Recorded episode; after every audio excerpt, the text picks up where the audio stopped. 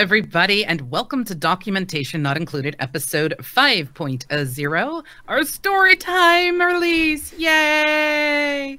The first of which is the Weird Dev Stories. Thank you for joining us here live on Twitch. For those who are listening in the future in the podcast, watching us on YouTube, or perhaps streaming this on Twitch after the fact, we hope to see you live in our Twitch chat in the future, Thursday, 7 p.m. GMT. We are with our usual hosts with the mosts. We have Chris. Yo. And we have Patrick. I'm sorry, I just can't. I'm looking at the flappy ears. People And we all- who we are listening to a podcast and don't see the video, they're missing out so much because Josie has floppy ears and she's flopping them constantly, and it's so adorable. I was just Yeah, going to introduce our guest, which is um, Floppy Floppy the Hat. I don't know if we got a name for him. That You know, looks like a haven't. drop from uh, Ragnarok or something. Like you, you remember those uh, 2D uh, RPGs? They, they there were Yeah, oh, slimes yeah, that yeah, were definitely. dropping hats, and they were like exactly the same smi- smiling faces. So adorable. Yes, in, the, in this particular case, um, I don't have a name for the hat. Maybe our viewers can help us out with names. I like Floppy. I like that now. But it's so obvious. I know, I Do we really want to be so No. obvious? No, no. And hello, hello, Andy F. Thank you so much for joining us. If you happen to, uh, I don't know, leave a message for us here, we'll shout your name out, give you props, and dance. I, I actually have stories from some of the people who are watching today and lurking, and we'll get to them. But So many stories. tradition dictates that we start with an icebreaker question. Mm. So, we may not have a guest, but I am still going to throw icebreaker questions at you. Let's get some OSINT on our our hosts. You ready? Cool. Go What one sport can you not stand? And why? Easy for me. Again, another another easy one. Um, the the sport that almost everybody in England loves, football. I am not a football fan. I never have been. And what? What? A football, a, a Brit that hates football. Oh, there's How lots of us. dare you, sir? How dare Bel- you? Believe me, I am now going to move house though, because I will get lynched. Someone will have heard me or find out where I live and, and come. Ra- no, my it's God, my, my tea is cold and my biscuits are soggy. the the one reason that I hate football, and I've formed this opinion over many years, is that the people who are into football, and I mean the people who are really, really into football, are thousand percent, and I hate using over a hundred percent, by the way, but a thousand percent worse than a geek in terms of how much they know oh, about the players, the statistics, the the formations, everything about it. And I, I actually spoke to some football fans a while ago to try and figure out what it is they liked it, and that's it. It's it's that it's all of that knowledge. It's that kind of almost one-upmanship over the friends over the know that this happened. I don't know. I think everyone's got their own opinion, you know, their own reasons, but that's why I hate it because they usually have a, a really strong opinion about geeks, about people like us. Yeah, ha- hard- hardcore football fans are just self-hating geeks. That's I think that's a fact. I don't. I don't necessarily agree with that. I, I I'm not a big fan of football. I mean, it's not my uh my sport of choice. But uh, what about you, Patrick? Um, I used to hate all uh, sports. Like I just I'm not a All sport sports? person. All sports, anything physical, anything that involves people moving is just it's a no go for me. Um, but over the years I mellowed down and I'm not as full of hate and misery as I used to. Now it's mostly misery. Oh man. See, for me, I'm torn. I am torn between tennis, which just for some reason I don't I I took tennis when I was a kid, growing up, etc. I mean, I learned how to serve, I learned the entire system, love, blah, blah, blah. I get it. But most of the match is just watching people go back and forth with their Yeah. faces. You, you're And it's just like- an important bit there. Like tennis is tennis is bunch of dudes in a skimpy outfit, gra- uh, outfit granting vaguely sen- uh, sexually, and I think that's the appeal of the sport. Well, see, that's why I like rugby. Well, But you know, that's a whole different story. And Don't you think there's a different set of we just we just you just said repetitive then, as in you know the repetitive nature of knocking a ball. all sports are repetitive in their own way, shape, and form. And I, I'm quite a sporty person when I'm There in the mood is- for it, but I don't know. There's just something about tennis that just doesn't it. It doesn't quite work for me. I'm not. Squash, I can get behind. Racquetball, I can get behind. What, pong? badminton. Ping pong, I can even get behind. But there's just something about tennis. I don't know what it is. What about badminton? Oh, I love badminton. I oh, I used to be amazing at I'm it. I'm pretty good at badminton. I think uh, we can all play it quite a agree that it's just case of a childhood childhood uh, trauma or something. Yeah, pretty much. Yeah. And hello to you, Rylix037. We are indeed live. And hello and welcome. So that's our icebreaker question. Uh, yeah, and now on to the topic, which is story time. Gather round, children, for this is a time for a campfire and marshmallows and weird dev stories from all across the world. Weird dev and tech stories. I think uh, I think my stories are a lot less weird than than yours and a lot less techie as well. Most of mine are to do with people and, and kind of what you know things that have Uh, happened people. or I've heard about from you know ex clients or ex colleagues and Well, we'll give them ratings based on the ears. How about that? so what are we having we could zero, have, we, we one, could and have two? chat vote on that, on like out of 10 or something, how good the story was. Are the analog? Are the ears analog? Can you put them up a certain amount? No, it's just oh, there we go. Yes, okay. Right, we don't. We no longer have have to have a, a tri-state scoring system. Slowly rising. I like them ears; they're good. I am so in love with it. And I, the thing is, I'm freezing. For those of you who are watching and wondering why I'm actually wearing this, it's not an everyday occurrence. I just happen to be really cold. So obviously, keeping the heat in from my head is the the answer. And this is just the best thing. That's why I'm And that's wearing why- a jumper that's this for about eight times bigger than me. Uh, for when I was a larger person, I wore this, but it's still a very nice warm jumper. uh, nice and warm. So we're going to start with stories, and I'm going to pick which order we do these stories in because I'm going to mix it up between the stories that have been sent in to us by people who we have as audience, as long along with people who I've reached out to within the community of development, tech, security, and things of the like, and us because we've been around the block a few times. Some of us are old. Um, others aren't, and they're still young whippersnappers. but we're looking you. still old in our souls. Oh, Hmm. wow. Yes. So let's start off with Chris. Tell us a story. Okay, so um, as I said, most of mine aren't techie, but I'm going to tell you the first one that I've told most people, so I might even have mentioned it on the stream before now. Um, it is a technical one, in fact. So um, I've titled it FIMAS Catastrophe. Now, FIMAS was a system that I worked at at a, um, a public authority uh, uh, many years ago. I didn't actually work on the system, and that's part of the story. In fact, I was working on a completely different system, and a database administrator said to me one day, "I'm just going into a meeting. We're going to be about an hour. Um, can you just uh, run this script on this database for me?" Everyone who's worked in a production environment before knows what's coming. To be fair, I was in the process. I happened to be at the time. Um, I'm. I was particularly good at SQL Server, which is what we were working at, so that's why he asked me to help out. I was kind of a backup for them, and uh, he um, went off into this meeting. The entire IT department was in a meeting, not not me. As I, I, I decided to opt out, and um, I was writing a script. It was a generic script, and it was a SQL script that ran through an entire database, deleted every single field in every single table, and deleted every single table. Now, the reason I was writing this script was that I was running um, database, really complicated database creation scripts over and over and over again to test a DR scenario.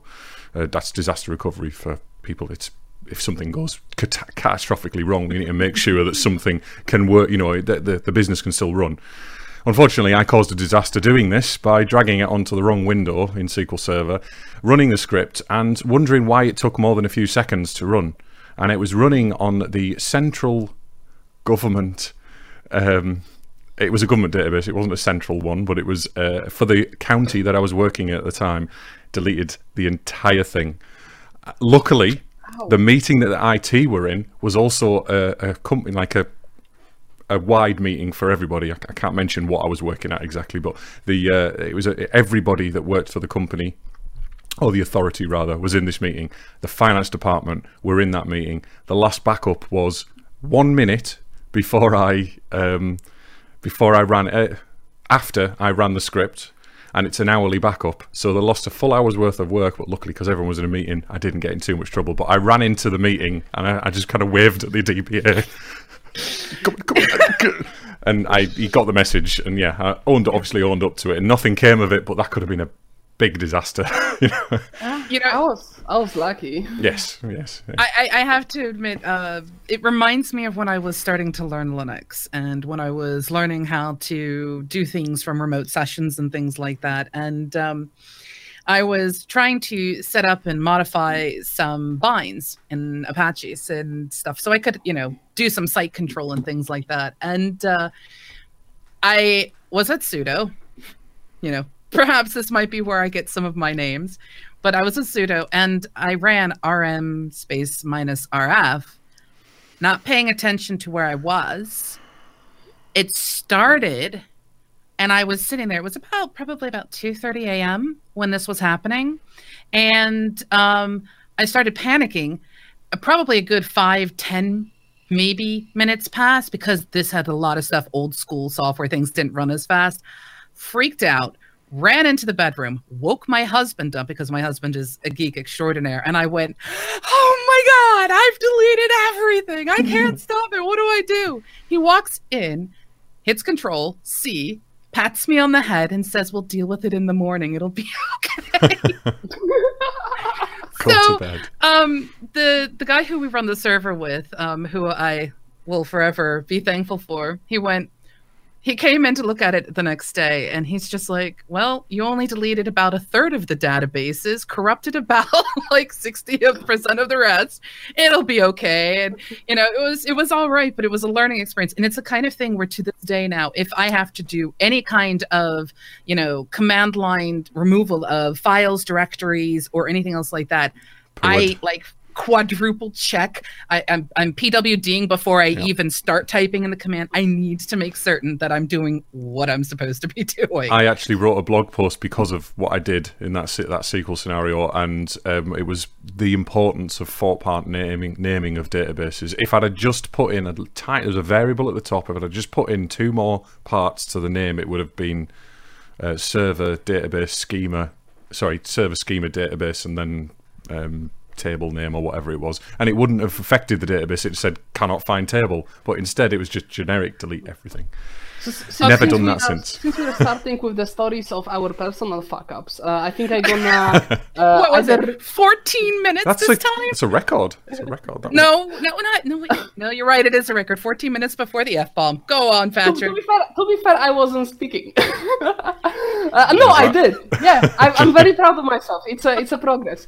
So um, back in the day uh, when I was just starting, and that was my first job at uh, game dev studio in-house office. Up to this point, I was just freelancer and working with um, passion projects. So the culture was very loose. Like there is a reason why I use uh, the F bomb as a comma because that's sort of where my initial English interaction and that's what I learned at the top.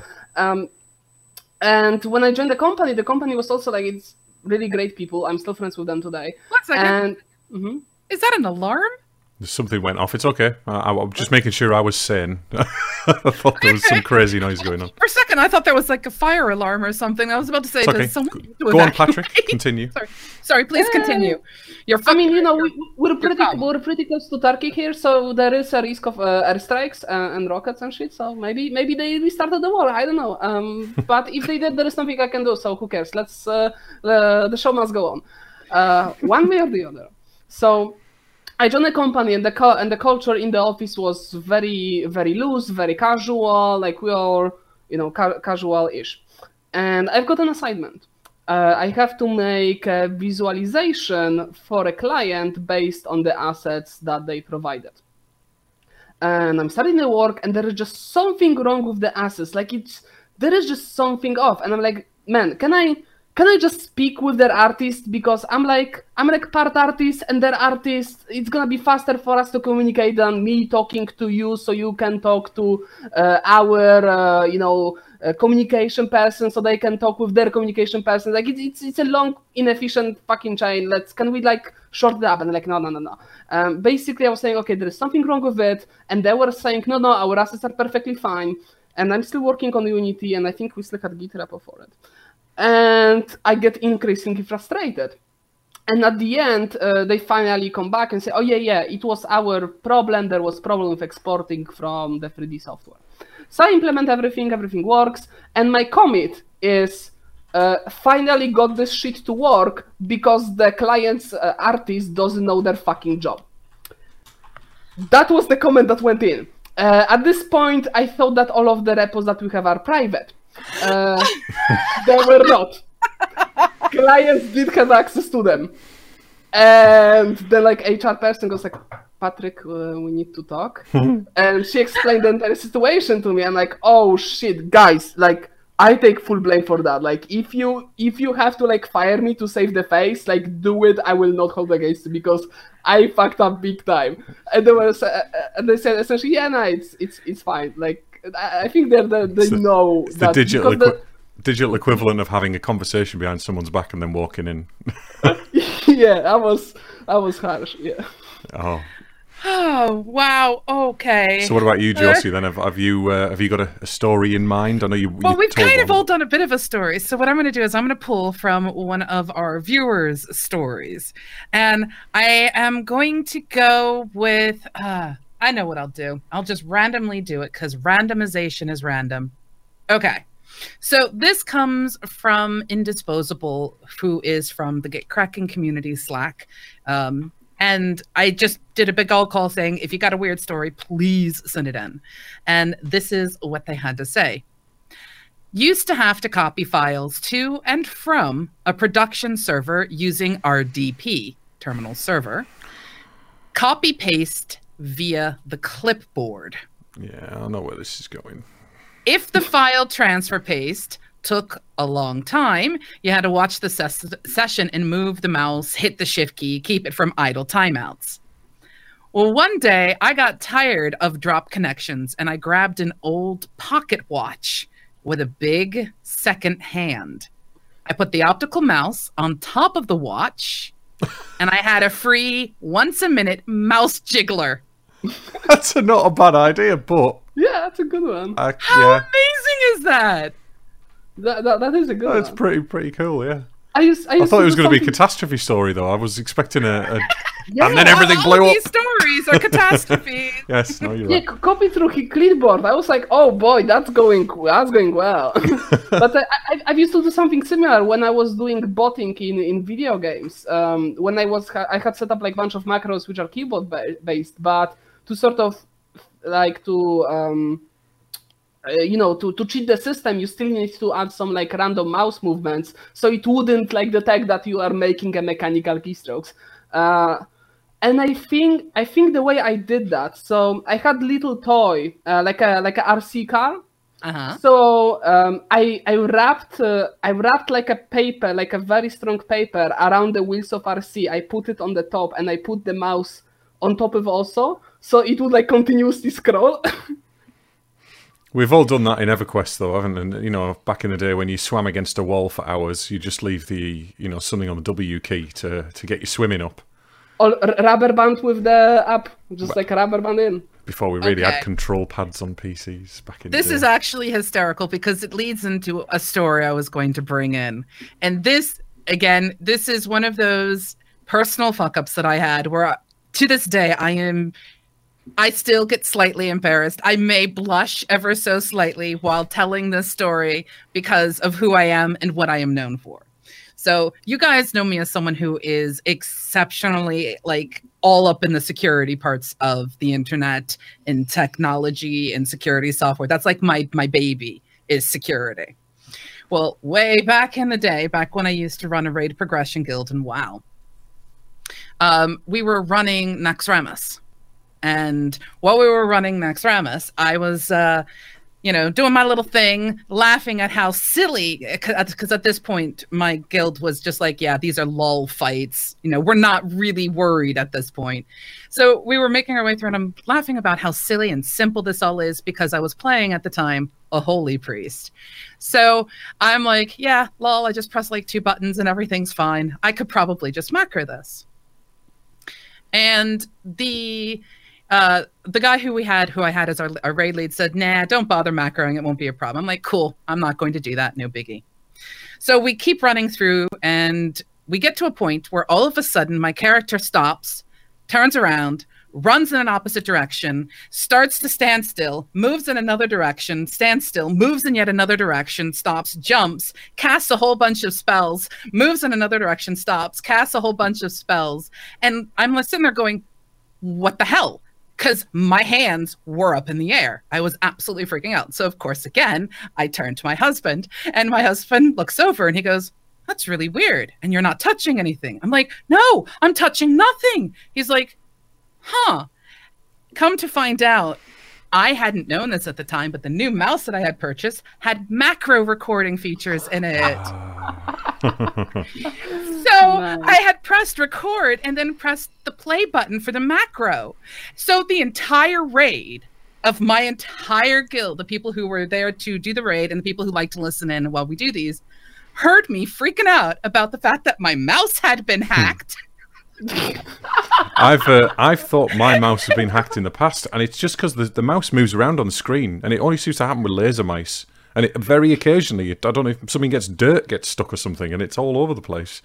I'm blushing again. Good God. it's, it's, it's one of those things where it's so simple and so silly and because my immediate reaction is usually to go like into uh, the the trained mindset of okay we have an intrusion this is the things we need to look in this is Unplug how we need to start fives. doing root cause yes i know and i've I, I, I haven't been able to live it down, but I can own up to it now. I am I am older, I am wiser, well, and I still screw up. If it, makes you, if it makes you feel any better, the other day when I was editing the um, some audio, um, I turned on automation by accident. I hadn't used the software for such a while, such a long time. Turned on automation and I kept playing it back, and the, it was going up and down. The volume was changing. All the EQ was going in and out, and I was just the hell. And I'd clicked the bloody record the arm button in the um, in the program I was using. So yeah, yeah, it happens to the best of us. Rylix037 says that's a sick idea. Way to beat BattlEye. Hmm. oh man. So I, I think okay. I think maybe back to Pat. Then have you got a another story you've uh, you got to tell, or yeah. That's uh, that's gonna be the last one for me, but it's also quite entertaining. So the story is called "The Curious Case of 43 Cases," and uh, 43 cases. Yes. Um, so at the same company that I uh, made the Faithful Commit, uh, I've got another project when I had to. I, I took over maintenance of uh, game that they developed before. And they, they said, okay, Patrick, we, we need you to add some uh, some tutorial messages in the middle of tutorial. We want to like explain something better to players. I'm like, cool, easy. I mean, dude, adding checkboxes, uh, like text boxes, how hard can it be? I'm looking at the code. And the entire tutorial is 43 cases when whenever you click a button or like the associate tutorial messages, it just increase the increment of the oh, no. thing. Yes. And it's it doesn't only display messages, it does all kinds of stuff like opens windows, pops up, like changes flags and stuff like that. So there is no feasible way to put things in the middle. Like there is there's just no like either I'm going to have to move all of the cases down and then pray to the god because that integer that we're iterating through was also used for other stuff, yeah, by the way. That, that's oh, yeah. That's, that's um, I see um, that all the that kind of thing all the time. It's, yeah. So the first thing I had to figure out is like which case fires when. So obviously the standard development practice of debug debug log uh, uh, which is uh, fuck but in Polish. In every single case, it was just like kurwa and the numerical of the case. So when you would play in editor, you the game would ju- just constantly screaming at you kurvas uh, with numbers. But that was very helpful to track down where the everything is. Now, how did I fix that? Because I'm like, dude, I, I don't have much time for that. Like, I, it's I don't want to refactor this monster. So what I did in the points when I had to put them in, let's say there was like a case two and I had to add there, I add case 24. I manually switch the number to like 34, and then in that case, I switch it to 3 afterwards. and that was like some some of that. So it became even worse to maintain. And here is the kicker: I've met for a beers a few years back with the guys, and they say, "Yeah, by the way, your code that's like screaming at people, it's still in the in production."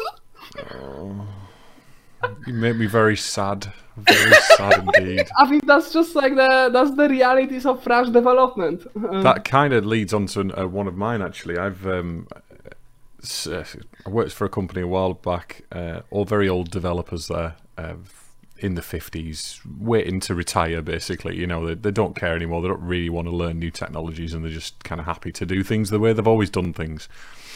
This um, the practice there was every time they had a new client, they copied and pasted a VB6 app. And it was a fairly complicated VB6 app with something very similar to what you just described massive God methods in it. And I mean, do it.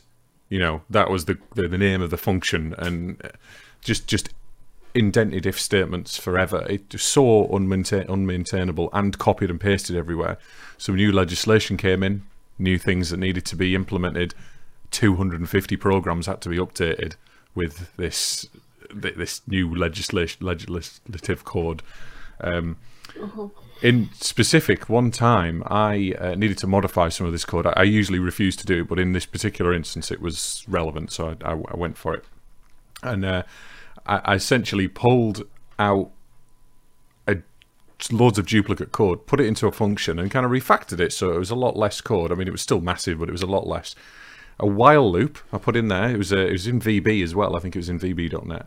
Um, within a while loop, I think I put while function name and the function returned true or false. You know, and then I did a lot of complex logic in this in this function. Not something I would normally do, but it was appropriate at the time. And I, I did this, changed it, handed it over to the to the old guy again, and he just looked at it and went, "Well, that's not going to work, is it?" And I s- well, yes, it does. I've tested it. There's tests there as well. I've written tests for it, and he's like, "What have you written tests for?" I don't didn't understand test driven. Anyway, you can see the pattern here. Constant pushback from it. Yeah. A week later, there was a bug with the code, and I said that I definitely catered for that in my when I when I did it. I've even written a test that tests specifically for that. Looked back at it, the tests had been commented out. The code that I'd written had been removed and basically copied and pasted back into the places that it was, and nothing had changed. It was exactly the same code because he didn't understand the concept of this. I, I, I, Okay, you, have know to what? give up that, after a certain that point. automatically gets two ears up. I am. I, I just don't know where to. I don't know where to start with people like that sometimes, you know. But Well, hello, you suffering I enjoy. Considering the fact that this is all about weird Yeah. stories of suffering for development, You're like the you will RTFM enjoy our stay. yeah. Definitely welcome. Okay, uh, so more stories, and this time I'm going to pull again from our viewers and listeners and things, and I am going to tell the story of egos beware. One of the things we try to stress here on this podcast, regardless, is don't really have an ego when it comes to development. There's nothing wrong with confidence, but ego will get you screwed over. So this comes from Dr. Owl, who massive hearts for sharing this. I am going to be obfuscating bits and pieces of this to protect the guilty parties in question. mm, So bear with me as I do this.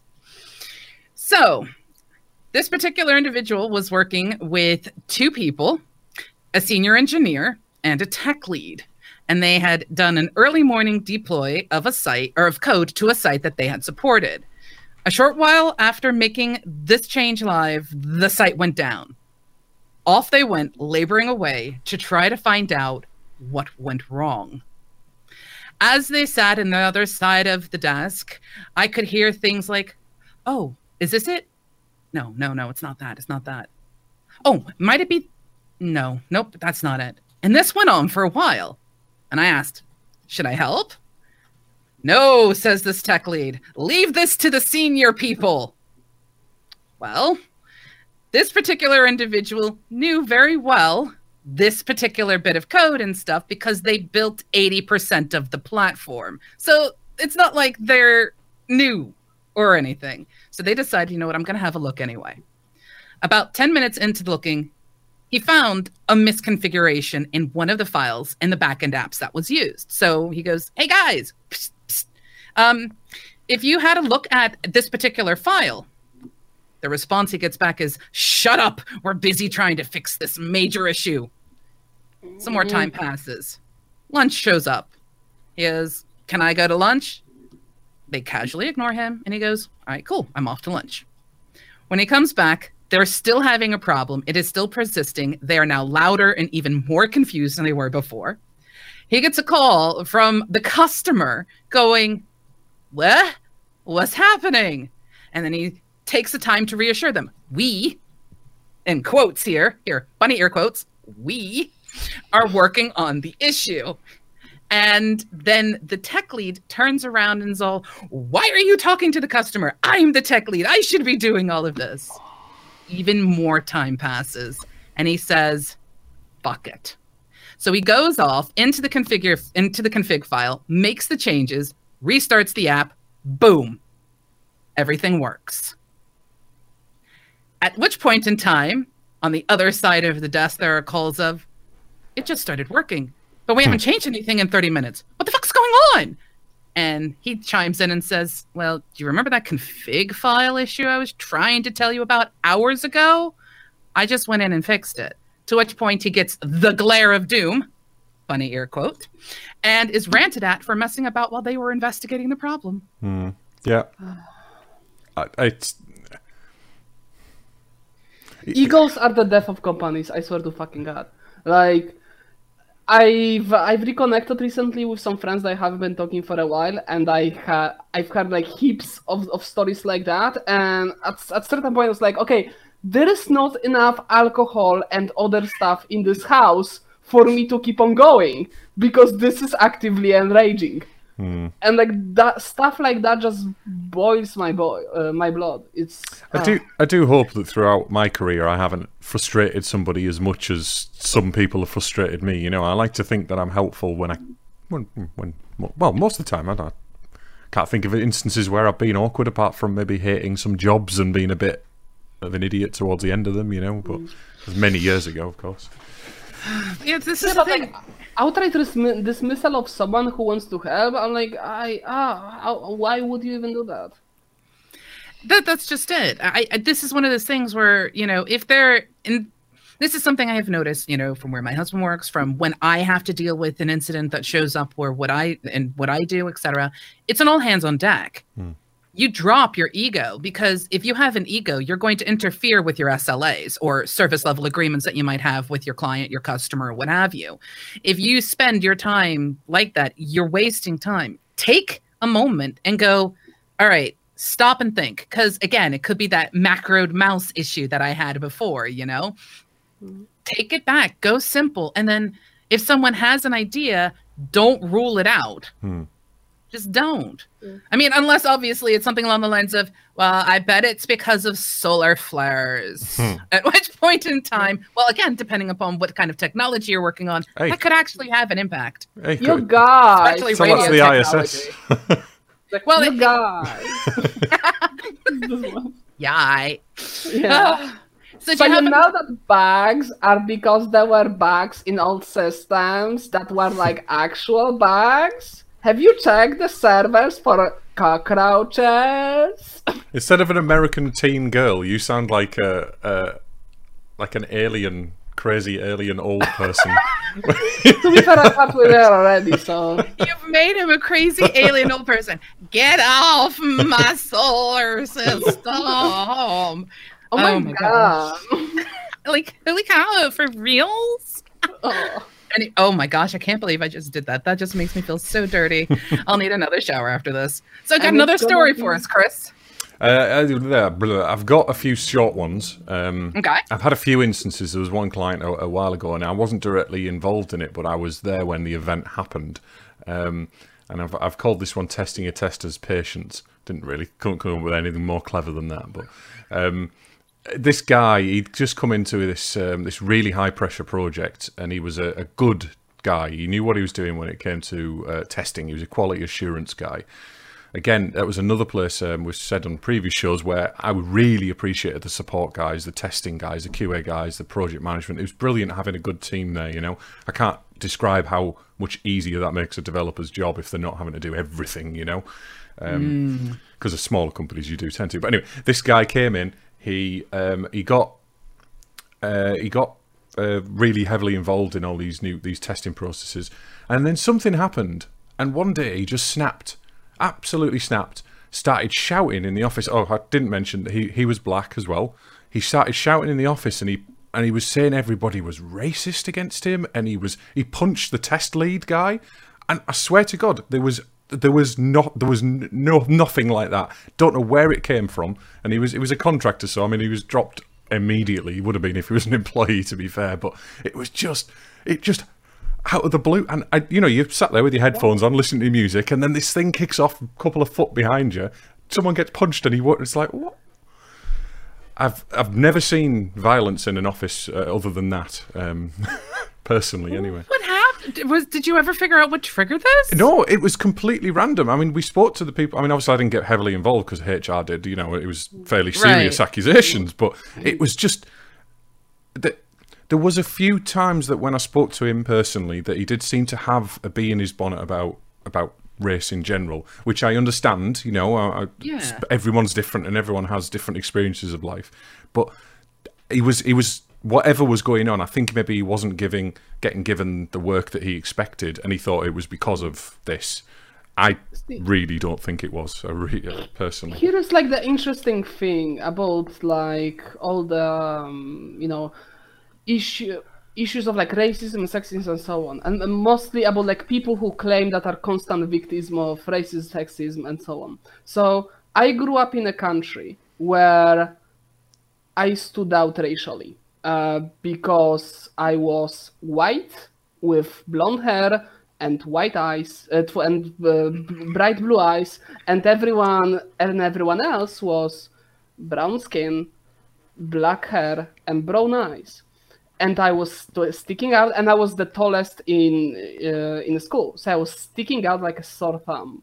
Mm-hmm. And there were and there were certain instances where um, it was basically because because I'm standing out because I'm the I'm the foreigner kid. Uh, it's it's gonna happen, right? So, but I never would say that in general, like people in the country were racist or anything. Uh, if anything, they would always make me very feel feel very welcome. I mean, let's be uh, clear, uh, it I, happens, I, but yeah, it does know. happen.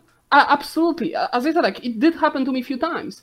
But the thing is that the minute you start claiming that it's like uh, that it's racism or sexism, you set yourself up for a failure because even if your complaints are valid, which they may be, and then when you bring then you bring it to HR and you try to deal with it. But if you try to make it out, make it into a card of public opinion sort of deal, then when you always lose because people because people have this adage in their mind of if every like if you meet an asshole, then the person is asshole. But yeah. if everyone you meet is an asshole, maybe you are the asshole.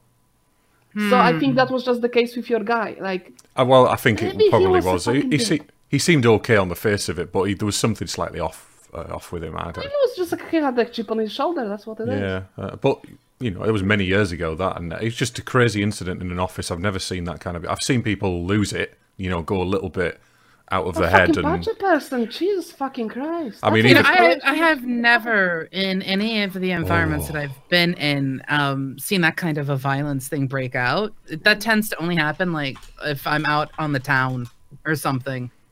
So yeah. well that is harsh. Yeah. Jesus i mean yeah, i've was... I, I said I've, I've, got a few other short ones we can we can run through. Um, I was working in uh, Manchester a good few years back now, and I was working for a well-known um, trading company. Again, I say more than that; it tells you who they are. But anyway, um, I was working for a well-known trading company, and they um, uh, at lunchtime I went out one day to get lunch. I was looking at my phone, um, and I happened to be working on. It was in Salford, and it's right near the famous opera house on in Salford. I can't remember the name of it now, but um, I was walking straight past that on the opposite side of the road to the um, the opera house, and I kind of bumped into this guy. I was looking at my phone, and he kind of came out and and hit me, and uh, I looked up, and it was Dec from Ant and Dec.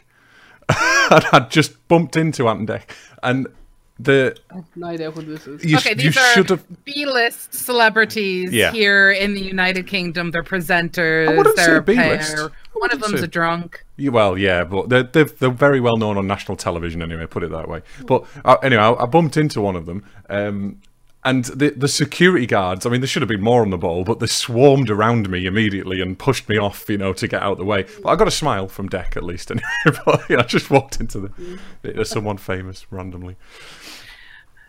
To be fair, they didn't really did well good job as security guards. If you could No, just like literally walk up and bump into a guy. noticing. Exactly. I mean, it was just. I think they were doing a promo shot, and there was a lot of crowd around them at the front. But the way that I was, I was, they were, they were near the curb, and I was kind of going around the outside of the curb because of this big crowd. Didn't realise what was going on, and bumped into them as the cameras were facing me. So if they were recording, I, I don't think they were. They'd have caught me, you know, if they were doing it. But yeah, it was. Ooh, so, you, so you're saying you're a celebrity? I didn't. hear oh, that. I've been on telly, mate. I've been on telly.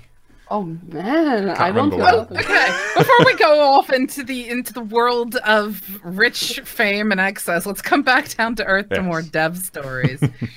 so I've got a couple for you that a couple are going to be slightly linked together, and then I have what I personally consider to be the biggest what the fuck I think I have ever read. So we're going to start with a very short one from me about hashes. So back in the day, I got brought on to help out with somebody's website, right? Excellent.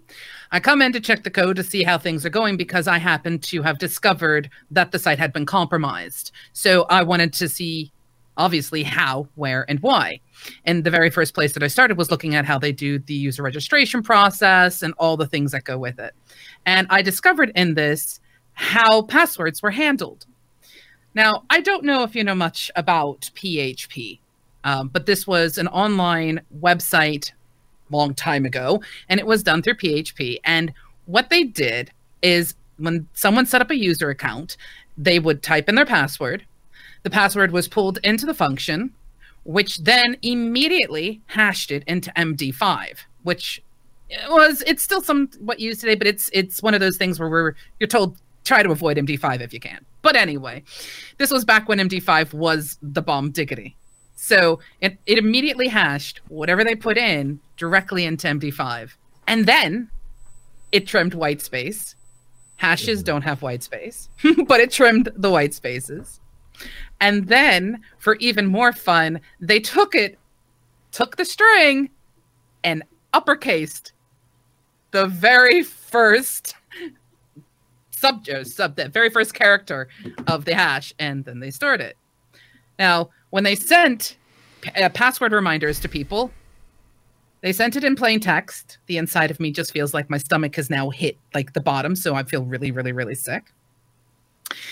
They sent the passwords in plain text to people. So even though they were hashing, they were still storing plain text passwords. And people would sit there and go, "Well, I go to log in, but it doesn't it doesn't work." And it's because when they sent the emails, they also included white spaces and things to the side. And a lot of people will just select the line where the password's written, copy it, and paste.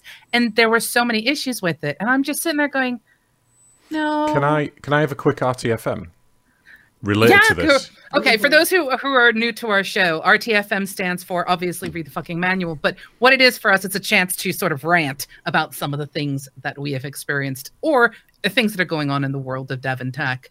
So my RTFM directly re- related from to that is um, password maximum length rules. Hey them. Don't mind minimum length. Don't mind you must have a symbol. Don't mind you must have a, a number. All that kind of stuff. That's fine. But maximum length rules on passwords can get fucked. Stop implementing it. I'm sorry, I don't swear very no, often on this no, show. no, no. You know but what? my I'm going to jump right on that, and I'm going to go even further. Don't have an eight character limit on a bloody government website for logging in for a password. Ow. I went to make an account for something in the government sector that is very important, and I was told that my password had to be a maximum of eight characters long, uppercase and lowercase, no hacking characters such as asterisks, curly braces. Did it use that hacking characters as a term? There, well, Oh. one site that I, I I I threw it up on Twitter a long time ago, but one site actually said no hacking characters and and pointed things like exclamation points, quotes, Yeah. and uh, percent signs and things like that. And I, I, Oh, I'm sorry, just the brute force mechanic to gain access to these accounts, it terrifies me, and it's a bloody government website. Come on, people! Oh, Josie, I have. Do I have a treat for you? Oh no. So there is um, there is uh, one bank in Cyprus which I will not name, and they have literally um, six character limit for passwords. And their login, they give you they give you login privately, so you cannot select your login. But the thing is that the website auto remembers your login, and login is longer than your password. So in theory, your login is more secure than your password, but they're storing it. and six passwords for a bank, for a major bank. Actually, screw it. It's Bank of Cyprus, the national bank that most people use. Six Yeah. fucking characters for password. no, yes, th- this fuck it. kind of They stuff- use If people are gonna security lose their entire savings because the the national fucking bank of entire country is so fucking retarded, then go for it. Because here's the kicker: they don't even tell you that. When you make a password, you can put whatever they you want. They just trim it to six characters. Okay, you can't see this for those of you who are listening to us in the future, but I think Chris almost fell out of his chair and his just- arms were waving about like the wacky, wavy, inflatable arm flailing tube man. If someone- and on all honesty, Honestly, look, I- right. I don't even know what to say to these people because I, I worked on a project once. It was actually um, a good while ago, and the BAs had put a, pro, a, a document together describing how the password and security requirements should work. And I'm like, one, you're not a security expert. Um, I mean, I know I'm not, but I've worked on a lot more security systems than you have. Listen to me when I'm telling you, you don't need this password maximum length limit. These kind of things, this upper, uh, there's, there's so there's so many um, restrictions on the password. It was almost impossible for people who didn't have a password safe to remember what their password needed to be as well. It needs to you need to give the users the facility to do what they want with the password to an extent. Yes, a minimum length, absolutely minimum length, because we've you know we've um because of People hashing and, and rainbow strings. table attacking attacks, things like that. well, see, that's just it. Nine times out of ten in today's day and age, when you're storing passwords anyway, you're not storing a password. You're throwing in a salt, maybe a bit of a pepper, and Mm-hmm. you're getting a hash and you're storing hashes. You're not actually plain text. Well, you better not be plain text Well. on password storage. Um, Only but- only two weeks ago, I've told you the story about that database I logged into with blank passwords, and the one password, which is the system admin password, was plain text. And the am password was so blank. hard to calm down, and you're basically setting me off again. Okay, so what we're going to do is we're going to tell another story. Yes. Happily, by the way, welcome and thank you for joining us. Tell Tepe, Tula Tepe. I'll get your name. Oh, and my husband is now happily playing with my bunny ears on stream live. Uh, who Is knew? that- is that we are a euphemism? mature-rated show, so there you go. But I have a story from him that I am going to tell. So this is from the glorious man telling us the story of vanishing lights. So I have made mention several times that I have a friend of mine who works on boats, and I mean big boats, and does some of the programming for the boats and things. It's kind of obvious who this is, but uh, he, the, the way he tells the story is, I had this boat, a big boat, and in the boat there was a corridor, a long corridor. Almost at the end, there was a passage going left. All the lights in said corridor were connected together on the same power supply. However, on the longest part of the corridor, the lights started turning dimmer. And slowly, but steadily, they got darker and darker until it was barely moonlight levels of light. Barely.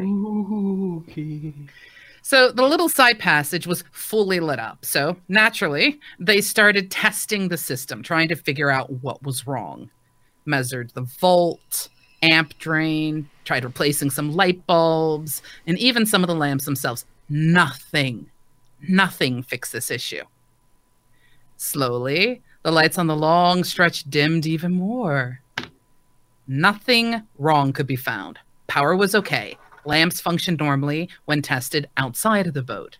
Was getting nowhere until one day he removed one of the ceiling plates and stuck his head up there. Was hit by a very, very frigid blast of cold air. This is a spooky story, can you tell? Hmm. Now it was really cold air. This was was in hot. January. It had been minus 10 to minus 20 Celsius outside. So, what in the end turned out to be the culprit was leaking ventilation systems for the galley, the kitchen area, and it chilled all of the lamps until they could only produce moonlight. Because they probably could not transfer electricity because they were just too cold. I don't know Oh how my electricity works, so I wouldn't know if Dow temperatures affect these I- things. All I'm going to say is the thing is, it's the kind of thing Yeah, where if I was in this situation, I'd be sitting there going, Should we call an exorcist? Spike, it doesn't affect. I don't think it affects the electricity. It, it affects the bulbs because. I was going to say, would it not be? Yeah, the, Yes. the, But the gas bulbs of inside all the the time they had to warm up, right? Well, he says power saving lamps do not work in cold environments. He informs As us does in chat. thing. Right. So, but yeah. So we're, we're experts at tech. We're not experts at uh, electricity. I've got electricians. Yeah, electricity is partially tech too. It's one of those things. wow. okay, It's so, very analog now. so I've got It three doesn't more exist on stories. computer screen. I've got three more quick stories for you. We're going to go with one called The Tales of Proprietary CSV or comma separated values. This comes from Daniel, who is a total stranger who I have encountered in the GitKraken Slack community. Says um, he was using a business critical system, which is part of messages between server and client. And they don't touch this system, even though it's circa something like 10 years in production or so. But inside of this fantastic proprietary comma separated value kind of storage system is a line of code or two lines of code. And I am going to, for fun and profit, I'm going to put this into chat. And we're going to take a moment and view this. So, what we have for those of you who are not able to watch us are the following two lines. Now, keep in mind this comma separated value system used everything except for commas for separators. so, what you see here is public static final string external underscore information underscore delimiter equals pipe. Oh, is that an Then- uppercase I? Is is that Nope. is that official? Is that official Nope. Okay, name, okay. naming of the character? And then the other one is public static final string category underscore values underscore delimiter equals pipe, but with a broken line and a broken bar. I can't remember what the name of that is, but that's the under escape, isn't it? That one. And I've got one step even better for you. I present to you the Wikipedia article on the fact that the solid vertical bar or the pipe was meant to be the exact same thing, but the broken bar was brought about due to printers and things, and thus it actually had to be brought into Unicode and ANSI and all that other stuff that goes with it. But what? Why?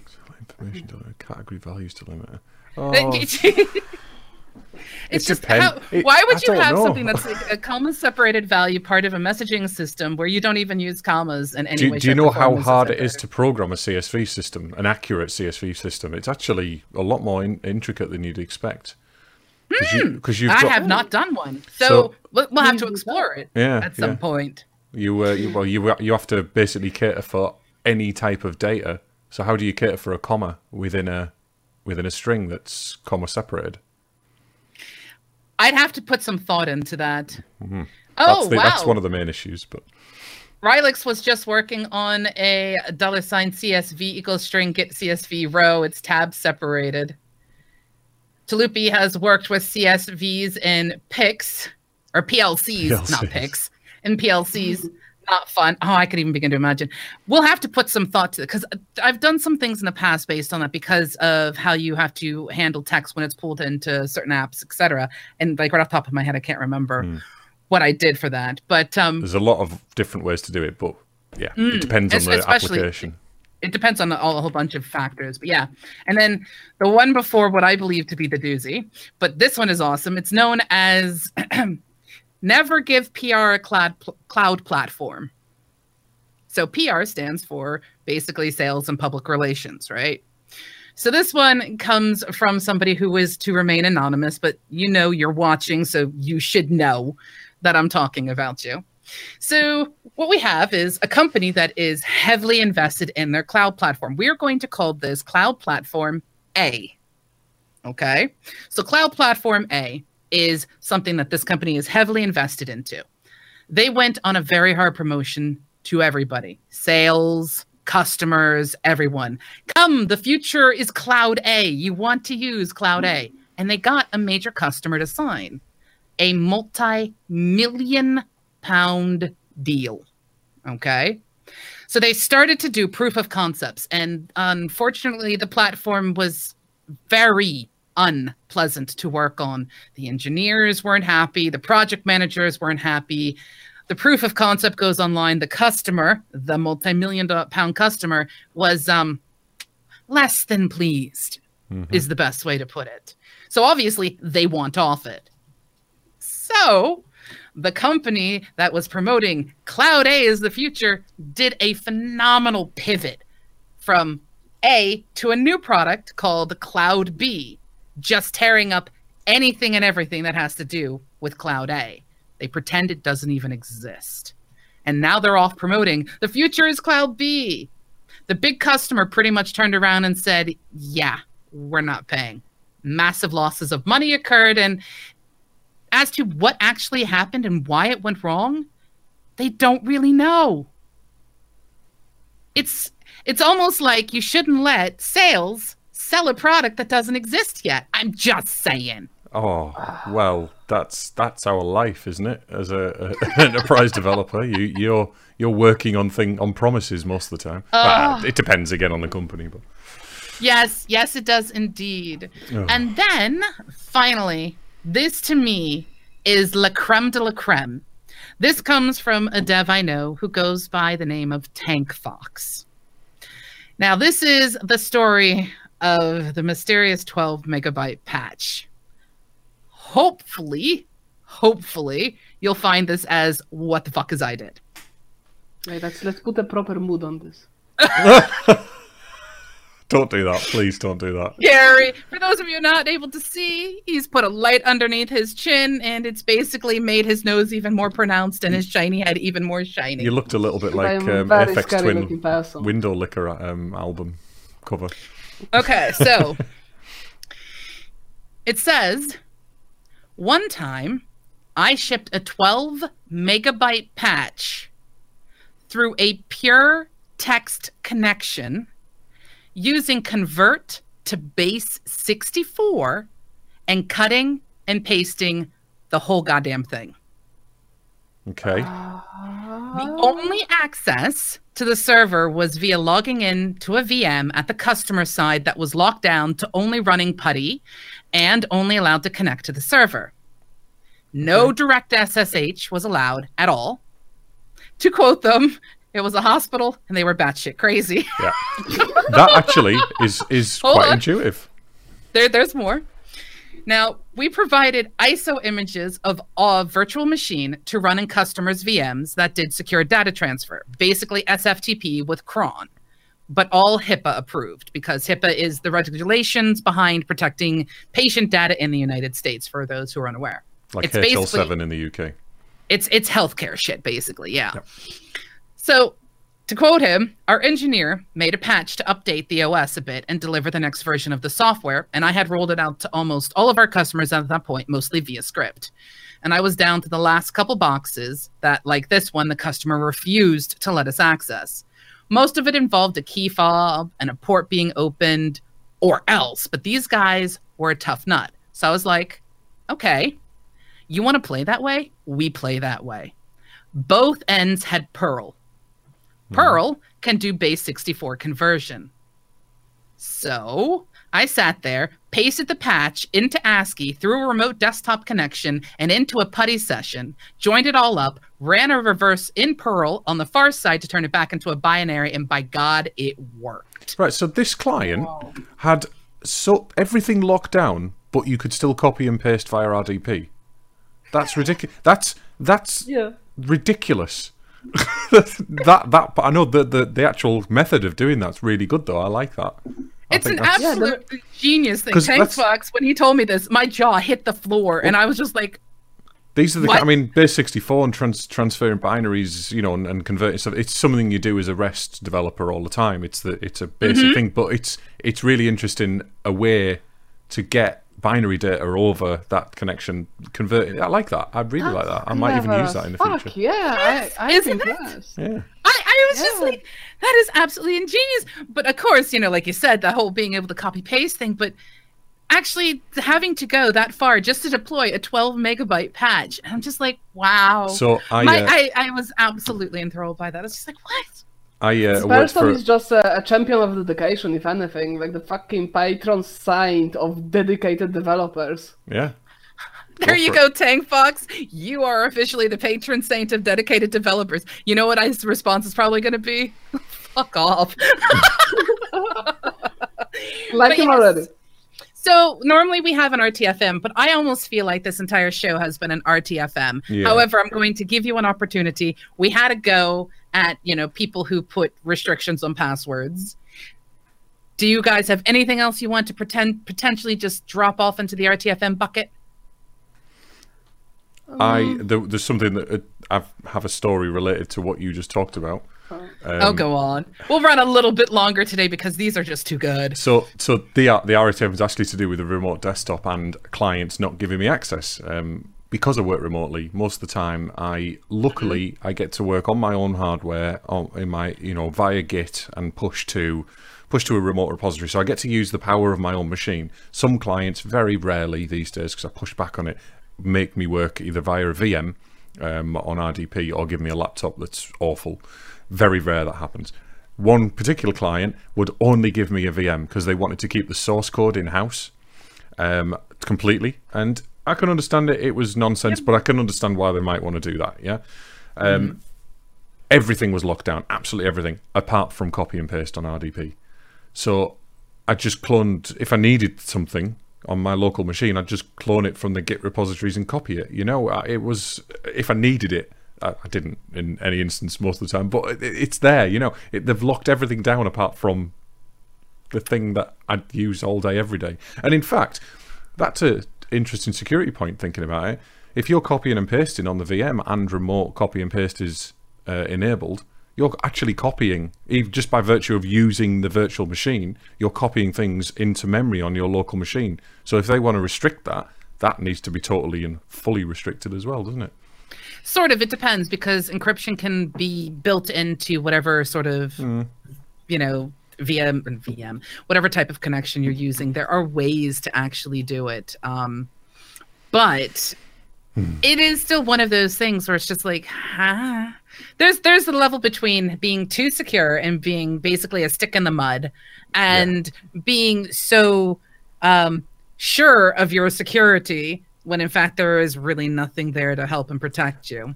At the end of the day, there's there's stories behind them. they yeah. they were making developers' lives difficult just because of policy when they could have changed the policy that the code that we were working on was written by us for one you know from scratch and it was delivered to them as code we didn't have any personal data we didn't have anything it was just the source code for for the little pieces of work we were doing Actually, that reminds me. Um, there is somebody else from the community in um, uh, in GitKraken who made a comment, and I meant to write it down, and it literally has to do with that kind of sharing, of course, because I'm a silly girl and I miss it. So let me quickly scroll back up and uh, get it, get it, get it. Meow, meow, meow, meow, meow, meow, meow.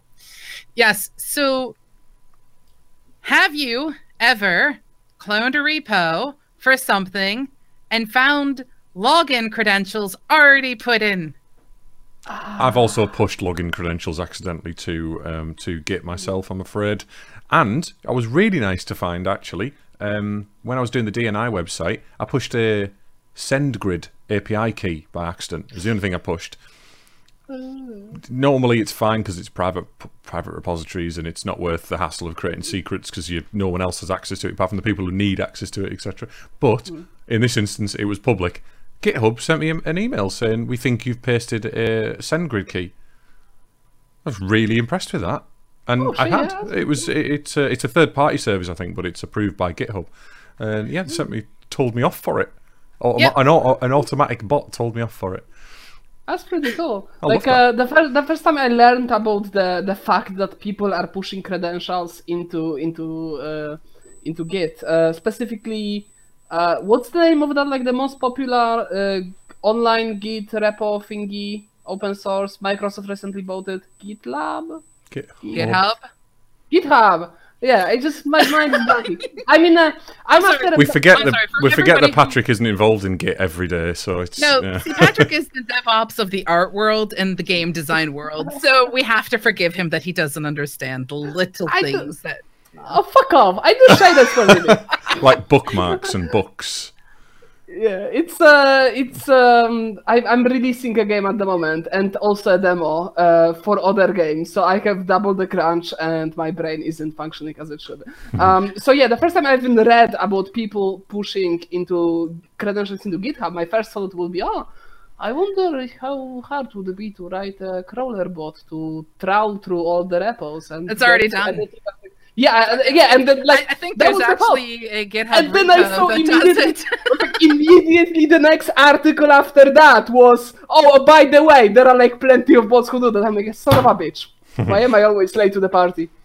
Story of my life. So, Tilatepe says, I found that the user slash customer things programming and dev work in general in some dark magic ritual, and that whatever is said, the system should be able to do anything. This also applies to salespeople in some cases, going back to the whole comment about uh, the PR selling something that didn't quite exist and then not understanding perhaps why because they didn't consult I with mean- engineers maybe um I mean, you know. not rocket science. Oh yes, it is. Oh wait, yes it is. Yay, NASA T-shirt. Patrick is Yeah. wearing NASA. I'm wearing bunny ears that move because Mm. shocky face. So, um, programming may be not a rocket science, but sometimes it is. Patrick, are you familiar with the term Bitbucket? yes, I am. Why? Okay, just curious. I mean, you didn't know GitHub, so I just wanted to make certain. I that you knew Bitbucket. GitHub, I just forgot. Come on, like I described perfectly the service So and it's okay. its history. It, it only holds most of the world's source code. Don't worry about GitHub. I only just It's forgot important. part of the name. Come on, you're never gonna let, let, let me leave that through, right? Nope. No, It's not No. going to be a recurring joke. Like, hey Patrick, do you know like X obvious thing? No. I hate yes, we've reached the end of our show, have we not? We have, yes. Uh, thank you, every. Uh, bleh, thank you. Sorry, I was Stopped working. I just. I'm just gonna go go to bed. Let those who are without sin cast the first stone. So Here that- you are stricken down by your hub- hubris. I know it's my own fault. Thank you very much for everybody for watching, um, and uh, we, I hope you've enjoyed the stories. I hope I've, I've certainly enjoyed hearing uh, the the user submitted stories and uh, ones I haven't heard from Josie and uh, Pat before. Yes, if you have any weird, wonderful, horrifying, crazy dove stories, get in touch with us. You can do so through uh, hashtag DNI or our website. If you go to dnistream.live, you'll find links to our Discord server. We do have one. We have all kinds of random chatter in there. We have a GitHub repo, which we have publicly available if you want to get involved with some of the projects we're working on. And you can also use our DNI stream.live to join us as a live guest. Come debate with us, talk with us, challenge our philosophies, teach us something we don't know, because believe me, we know we don't know a lot. you can also suggest a topic or maybe even share a story through our website's contact form as well. And also, Yep, we were or- co- sorry. I just wanted to quickly mention about the website. We've uh, we've just released 0.3.1, um, which is just some improvements. But I'm actually working on the show list now, so we should have our podcasts and our YouTube videos all linked on there very shortly. Yes, Fancy. because we are Yeah, also and- podcasting. yeah. So in addition to fancy website and fancy podcasting, that's not yet the reality, but soon will be. Uh, we have a Twitter where we post all kinds of things, all the things really, except the things that we don't post because we don't post those. I agree. You know, I, I don't think I've ever heard it more succinctly put, Patrick. Oh, honest. We, we, we're honest on this show. right. So next week we are going to be joined, and I just realized I didn't mean to close the thingy because it had the important. Ah, here we go. Yes. So next week we're going to be joined by a guy who I have dubbed Sir McAwesome Sauce, but his name is Bradley McAvoy. McAvoy. There we go. McAvoy James, and we're actually going to be discussing worldwide game design, video game theory. And I think it's going This to be is our a huge topic. and I which think it's means going to be our back. first academia person, right? Ooh. Yes. The academia side. Then uh, after that, the week after that, we're going to be having someone come in and we're going to be discussing the actual dev interview process and how horrifying it is. it Depends who you are. For- Depends for how you approach it. Depends on who you are, etc. But we'll be talking about everything from the tests that you're made to take, which means I'm going to be digging into what's known in the industry as brain rape, because I I want to discuss. It is such a big topic, and it, I think it can kind of get pushed under the rug. But that's something we'll get into a couple weeks from now, and then uh, a couple weeks after that, we're going to have Hamid from Axosoft. Axosoft. Whoa, whoa! Let me get the words in here We all need to go to bed. will be talking about what it is to take an idea for software or a web app or anything like that and take the idea and actually run with it to a point where it becomes a product that sells and you make money. I just hope that none of the idea people are gonna watch that episode because they're gonna multiply. You know, I don't know a single dev who isn't on some kind of side project in some way, shape, or form. I do. Apparently, according to Talupe, Josie.exe needs patching. and we all Rylex, has linked a fantastic Imgur picture, which I am going to have to go quickly look at because it's a thing. And the mention, uh, the statement is freelancing is no different. Just saw this on reviews. I thought I was funny. Um, how stupid and racist it was. So that is from hire a Magento developer. Oh, wow. Oh, So that yeah. link will be there in the show notes for you to look at. Talk about crazy. I won't click it because it might accidentally pop up on uh, on the wrong screen. I mean, so- it's fine, but I won't gonna It's, read it's it. fine, but it's it.